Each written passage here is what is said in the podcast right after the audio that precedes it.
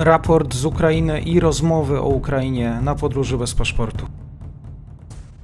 Dzień dobry wszystkim słuchaczom. Dzień dobry tym, którzy są i oglądają Podróż bez paszportu. Standardowo na początku tego odcinka zachęcam do subskrypcji tego kanału. Ze mną jest dzisiaj znany już Państwu Mateusz Lachowski, który jest na pierwszej linii frontu, której również informuje z tego, co się dzieje w ukraińskich miejscowościach. Dzień dobry, bardzo mi miło. Dzień dobry, cześć Mateusz, dzień dobry Państwu. Z tego co się orientuję, podróżujesz, y, podróżujesz to może złe słowo, ale na pewno pojawiasz się w tych miejscach, które Rosjanie, które miejsca obracają w ruiny, te miejsca, które dotknęły rosyjskie ataki, te rakietowe. Tak, tak. Akurat teraz, żebyśmy się mogli połączyć, jestem w Kramatorsku, więc e, trochę cywilizacji wróciło. E, jest tutaj prąd, jest tutaj, wczoraj nie było przez 4 godziny, ale poza tym jest prąd cały czas i naprawdę to jest takie miejsce, gdzie działają sklepy spożywcze, gdzie można coś kupić, można zjeść pizzę nawet, co jest akurat jakimś rarytasem po paru dniach e, przebywania w Donbasie. No ale byłem wczoraj w Siwiersku, przez wczoraj w Bachmucie, Soledarze, no to jest e, apokalipsa, tak można to powiedzieć. Siwiersk przez dwa miesiące właściwie no, przestał, to on już wcześniej już był w bardzo złym stanie. Powiedzmy, że już w lipcu, jak tam jeździłem, to to miasto było bardzo zniszczone.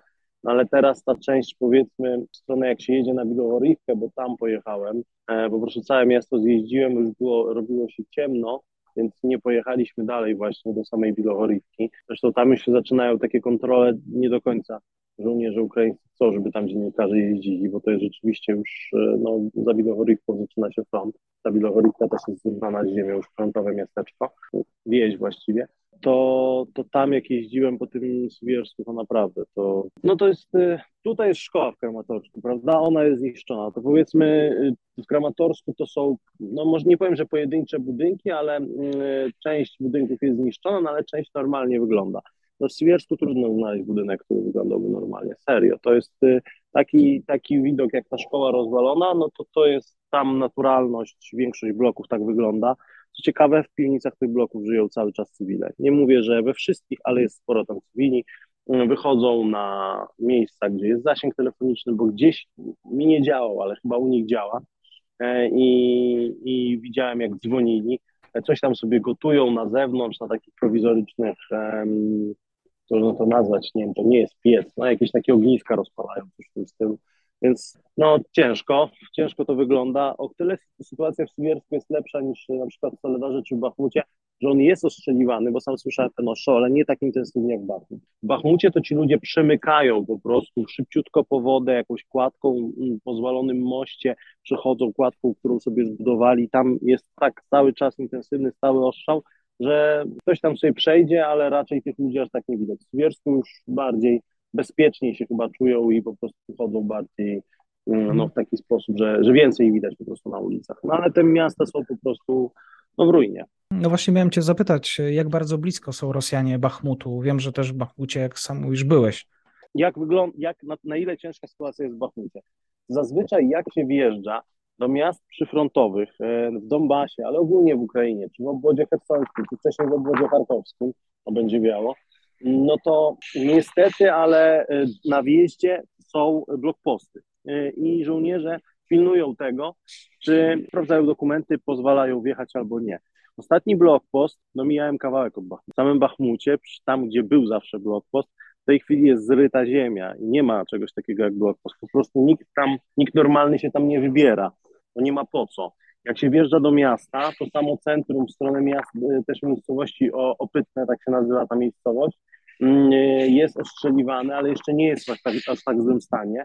Ale to, co się dzieje za rzeką Bachmutką, no to tam to jest po prostu, stanęliśmy na takim podwyższeniu przy tym zniszczonym moście, tak że było widać. No i po prostu tylko dym po kolei, prawda, w różnych miejscach, no i ostrzał cały czas. Na szczęście akurat ta część miasta, w której my byliśmy, wtedy nie była ostrzeliwana, ona była ostrzeliwana wcześniej, kiedy się schowaliśmy po prostu między blokami. Do tej miejscowości e, za Bachmutem, właśnie na, mm, trochę na zachód, do nas kobieta, ja zacząłem z nią rozmawiać, nazywała się Wala, była Ormianką, uciekła z Azerbejdżanu w latach 90., zamieszkała w Bachmucie z mężem. Mąż zmarł, no i uciekła od wojny, przyjechała na wojnę. Eee, mieszka tam, nie chce stamtąd wyjeżdżać, bo ma tam trzy psy, ogólnie zwierzęta. I mówi, że już ma 76 lat. To już, to już co to za różnica. Szkoda, szkoda, bo naprawdę wspaniała osoba, taka ciepła, y, poszkodowana nam jedzenie, chociaż sama niczego nie ma, gdzieś tam rozmawialiśmy, coś jej zostawiliśmy i jeszcze bym z nią rozmawiał, gdyby nie to, że dron nam nami latał. I mój operator, z którym teraz podróżuję, Mateusz, przyszedł po prostu do mnie najzwyczajniej w świecie i mówi, Mateusz, tutaj lata dron. E, a ta Awala potwierdziła, że tutaj latają drony. No to raczej był rosyjski dron, więc y, odjechaliśmy stamtąd i rzeczywiście w ciągu 15-20 minut zaczął się mocny ostrzął miasta. E, kolejny. Trudny jest Bachmut do opisania, to trzeba było pojechać. To jest, e, ja to widziałem w Siewierodoniecku, w Lisiczańsku, teraz to widzę w Bachmucie. No po prostu takie miasto już na linii frontu, gdzie ci ludzie, ci, którzy zostali, często czekają na Rosjan, żyją w piwnicach, wychodzą tylko upolować jakąś wodę czy coś do jedzenia, nie ma prądu, nie ma niczego właściwie. W niektórych miejscach jest trochę zasięgu telefonicznego. No to było spore miasto i wcale nie wszystkie, nawet ładne. Uważałem, że ładniejsze na przykład niż choćby Słowiańsk, no ale, ale no już teraz mało z tego zostało. Parki też są poryte, porane pociskami. Stadion, który tam był, obok którego na przykład robiłem wywiad z polskim sanitariuszem, który tam służył. To nie ma tego stadionu, został cały zrównany z ziemią. Pojechaliśmy wczoraj z kolei do Soledaru i też stanęliśmy, zacząłem robić zdjęcia, bo w Soledarze produkowano sól dla większości Ukrainy. Największy, największy tam jest zakład, który produkuje, no, produkował największą ilość soli, po prostu właściwie był monopolistą, jeśli chodzi o Ukrainę. No i efekt e, jest taki, że już nie ma tego zakładu też. Znaczy jeszcze stoi część budynków, część jest zrównana, no zaczynamy robić zdjęcia. To i też pocisk przyleciał tak blisko, że było słychać świst jak leciał i od razu się stamtąd zabraliśmy.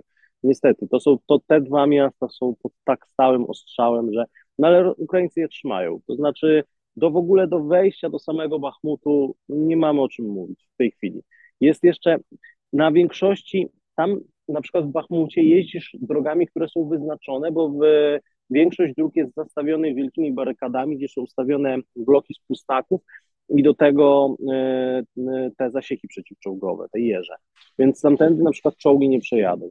E, jest każda ulica właściwie przygotowana do obrony. Są wykopane nawet e, takie małe e, ziemne fortyfikacje, tam gdzie jest ziemia, tak po prostu pomiędzy niektórymi budynkami, tam gdzie nie jest wybetonowane.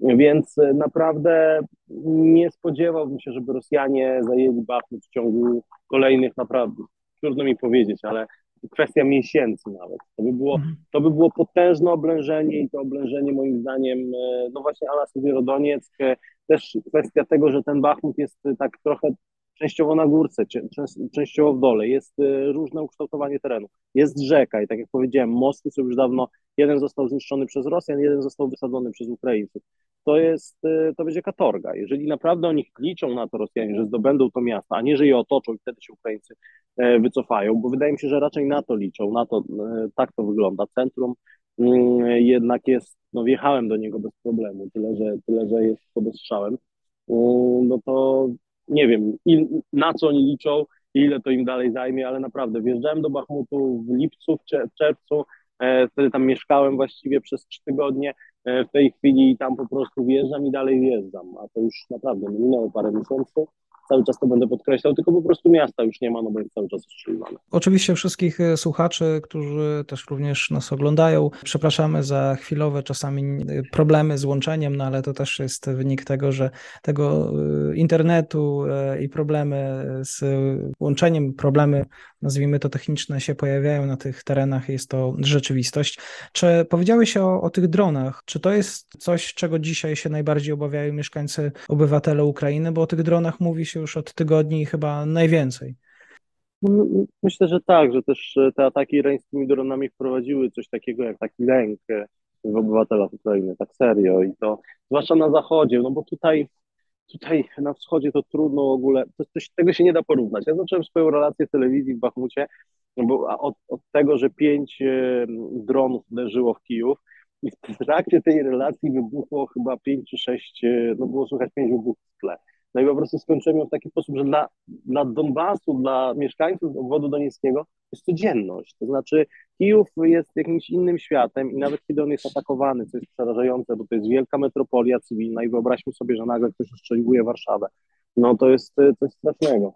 No ale tu te miejscowości, te miasta na wschodzie, w obwodzie donieckim, który przed wojną, przed 2014 rokiem był obwodem najliczniejszym w ogóle w Ukrainie, to były naprawdę gęsto zalednione terytoria, no to tutaj takie ostrzały to jest chleb powszedni w Bachmucie 5 wybuchów to jest w ciągu pół godziny, i to są większe wybuchy, bo dron, irański dron ma 50 czy 40 kg materiału wybuchowego w sobie.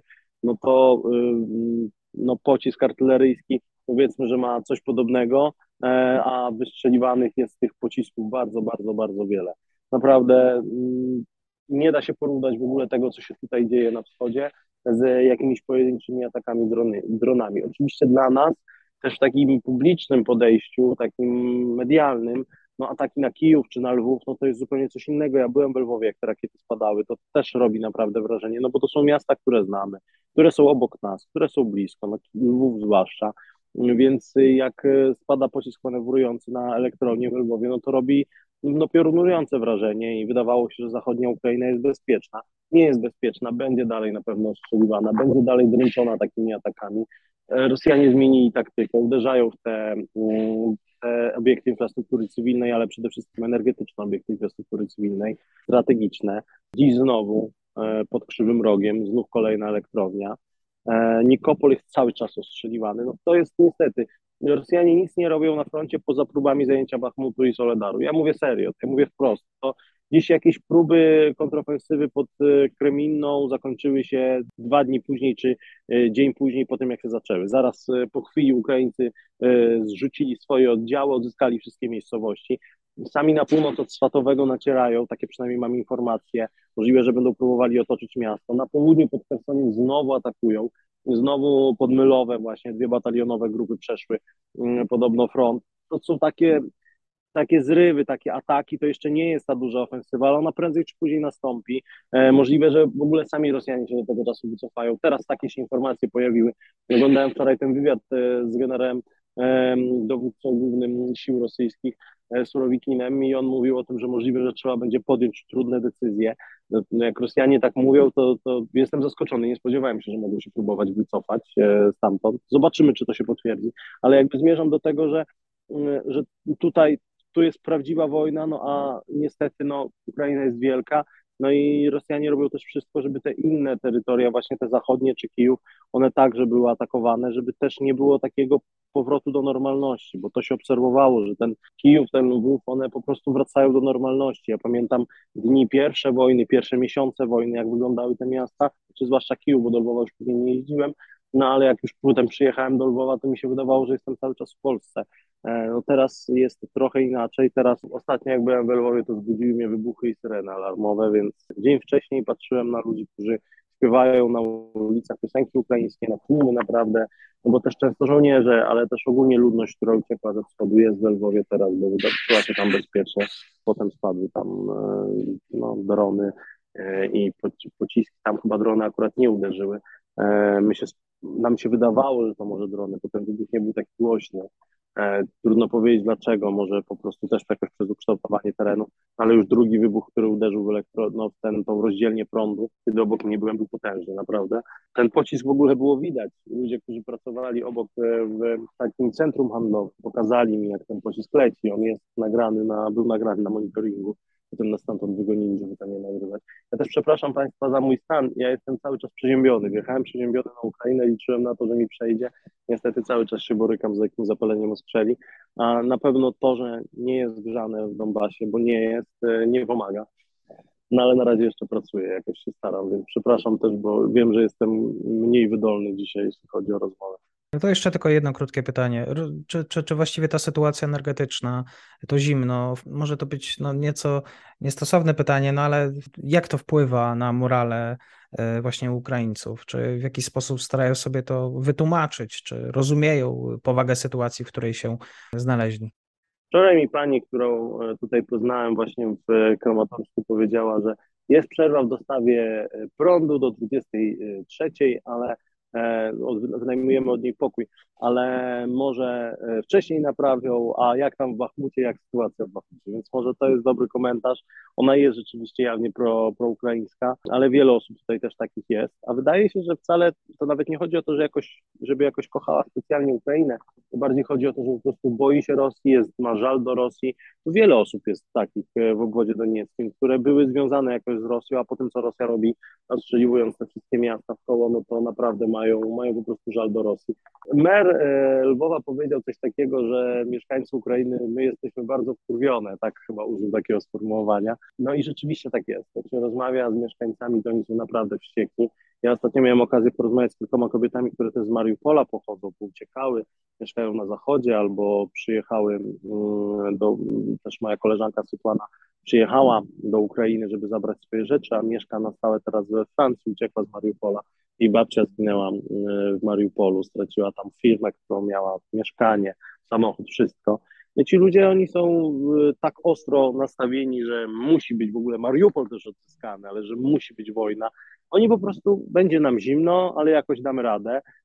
Tutaj naprawdę nie ma czegoś takiego, ja nie wiem, mm, zastanawiam się na ile Rosja rozumie te nastroje społeczne w Ukrainie, ale na ile też my je rozumiemy, że jeśli do wyboru się ma okupację rosyjską, która no, kończy się często zabójstwami, gwałtami, e, rozbojami, e, kradzieżą, e, albo stały ostrzał rosyjski, no którego efekty, no mówię, to była szkoła. Tu jeszcze zostało, jeszcze Państwu pokażę, nie wiem, czy będę w stanie, tu jeszcze zostało ładne boisko. To było ładne boisko, to była ładna szkoła. No i teraz z tej szkoły zostało to, co ja sobie tutaj siedzę, prawda, ten lej tutaj obok. I, I to tak często wygląda w obwodzie donieckim, czy w obwodzie ługańskim, to już nie wspomnę. Bachmut jest zrównanym z miastem, z ziemią miastem. To ci ludzie nie boją się zimna. Oni mają teraz takie problemy, że no boją się zimy, ale nie boją się tego, że nie, to nie zmieni. To, że nie będzie przez jakiś czas prądu, niczego nie zmieni. To bardziej mam wrażenie może być kłopot dla żołnierzy ukraińskich, ale z drugiej strony oni mają wszyscy generatory prądotwórcze, więc jeżeli będzie paliwo, to oni też będą dawać radę, bo zazwyczaj na pozycjach przyfrontowych nie ma prądu, nie ma zasięgu telefonicznego. Oni korzystają ze Starlinków, słynnych swoją drogą ostatnio, znów przez wypowiedzi Ilona Maska, ale one są naprawdę kluczowe. Często te Starlinki w ogóle dostali od, e, zostały im przekazane przez Polskę, bo Polska też jest e, Polska bardzo duże pieniądze wydaje na to, zresztą sam o tym informowałeś na Twitterze, Mateusz, z tego co pamiętam, że gdzieś też podawałeś tą informację. E, ja byłem zaskoczony, że aż tyle, tyle płacimy, w sensie tyle finansujemy tych Starlinków dla Ukrainy, co mnie też z drugiej strony cieszy. Sam wielokrotnie korzystałem z tych Starlinków, jak się dało, jak gdzieś byłem z żołnierzami, między innymi ostatnio, jak się łączyliśmy z Podizumia, to przecież to było też tak. E, z pomocą Starlinka ukraińskiego. Znaczy, możliwe, że polskiego, ale wykorzystywanego przez Ukraińców. Więc y, uważam, że to nic nie zmieni. To, te ataki, one sieją terror, sieją strach w Ukraińcach. Rozmawiałem z Antonem Garaszczenko z Ministerstwa Spraw Wewnętrznych. Powiedział mi, że po tych pierwszych atakach wyjechało od 5 do 10 mieszkańców Kijowa, z Kijowa, znowu na zachód. Nie było czegoś takiego. Ludzie wracali, po czym uciekli e, na zachód Ukrainy, znowu po tych atakach, no bo one się powtarzają. Mm, inne miasta też są atakowane, ale wydaje mi się, że to wpływu na, na to, jak wojna wygląda, nie będzie miał. To ma zastraszyć Ukraińców, a to znowu robi to samo, to co robiło na początku. Te pierwsze ataki, ostrzały, bombardowania. Po prostu ludzie są wściekli. Oni się jeszcze bardziej motywują do tego, żeby walczyć. Ja przypomnę, bo już kiedyś mówiłem tą historię. Jest e, taki wykładowca Uniwersytetu Charkowskiego, który był jawnie prorosyjski. Kiedy rozmawiałem z nim trzy lata temu, powiedział mi, że on chce Rosji, on chce, żeby Charków był z powrotem rosyjski. Kiedy rozmawiałem z nim w najpierw w kwietniu, a potem w maju, powiedział mi, że ja nie lubię Ukrainy ale ja sobie nie wyobrażam, żeby oni teraz tu przyszli po tym, jak ostrzeliwują moje miasto. Więc y, wielu jest ludzi, którzy byli prorosyjscy, a teraz siedzą cicho, nie odzywają się albo, albo nagle się stali proukraińscy, no bo po prostu nikt nie ma ochoty, żeby mu pociski spadały na głowę, nikt, każdego to, w każdym budzi to w złość, poczucie niesprawiedliwości, nienawiść, kiedy widzi, że szkoła, do której e, ktoś chodził, po prostu została zniszczona w ostrzale, kiedy pociski spadają, tak jak w Kijowie, na, czy drony e, na e, domy mieszkalne, albo niszczą zwykłe samochody, często z ludźmi w środku na ulicach, albo spadają do, na plac zabaw, czy w parku Szewczenkowskim, gdzie byłem. Dwa dni po tym, jak zostało tam ostrzelane, ludzie tam siedzieli, robili zdjęcia i grali na gitarze, siedział facet, grał na gitarze i śpiewał e, piosenki, piosenki, w których e, w większości padały różnego rodzaju przekleństwa na Rosję i ludzie klaskali e, i świecili właśnie, już było ciemno, było zaciemnienie w Kijowie, chyba dalej jest zaciemnienie, tutaj jest, e, i po prostu robili zdjęcia po prostu tego dołu, bo ten dół spadł po prostu dosłownie w parku, e, przy takiej siłowni e, na świeżym powietrzu w parku zbudowanej. To wielki, wielki lej po rosyjskim ataku. To atakują Rosjanie w Ukrainie. Dla mnie to jest dalej niepojęte. Mateuszu, bardzo dziękuję Ci za dzisiejszą relację. Słuchaczom dziękujemy za odsłuchanie, za to, że też Państwo są z nami. Zachęcam do subskrypcji tego kanału, oczywiście do obserwowania Mateusza na Twitterze, na Facebooku, na social mediach. Dziękuję Mateusz, e, jesteśmy w kontakcie. bardzo dziękuję. Wszystkiego dobrego.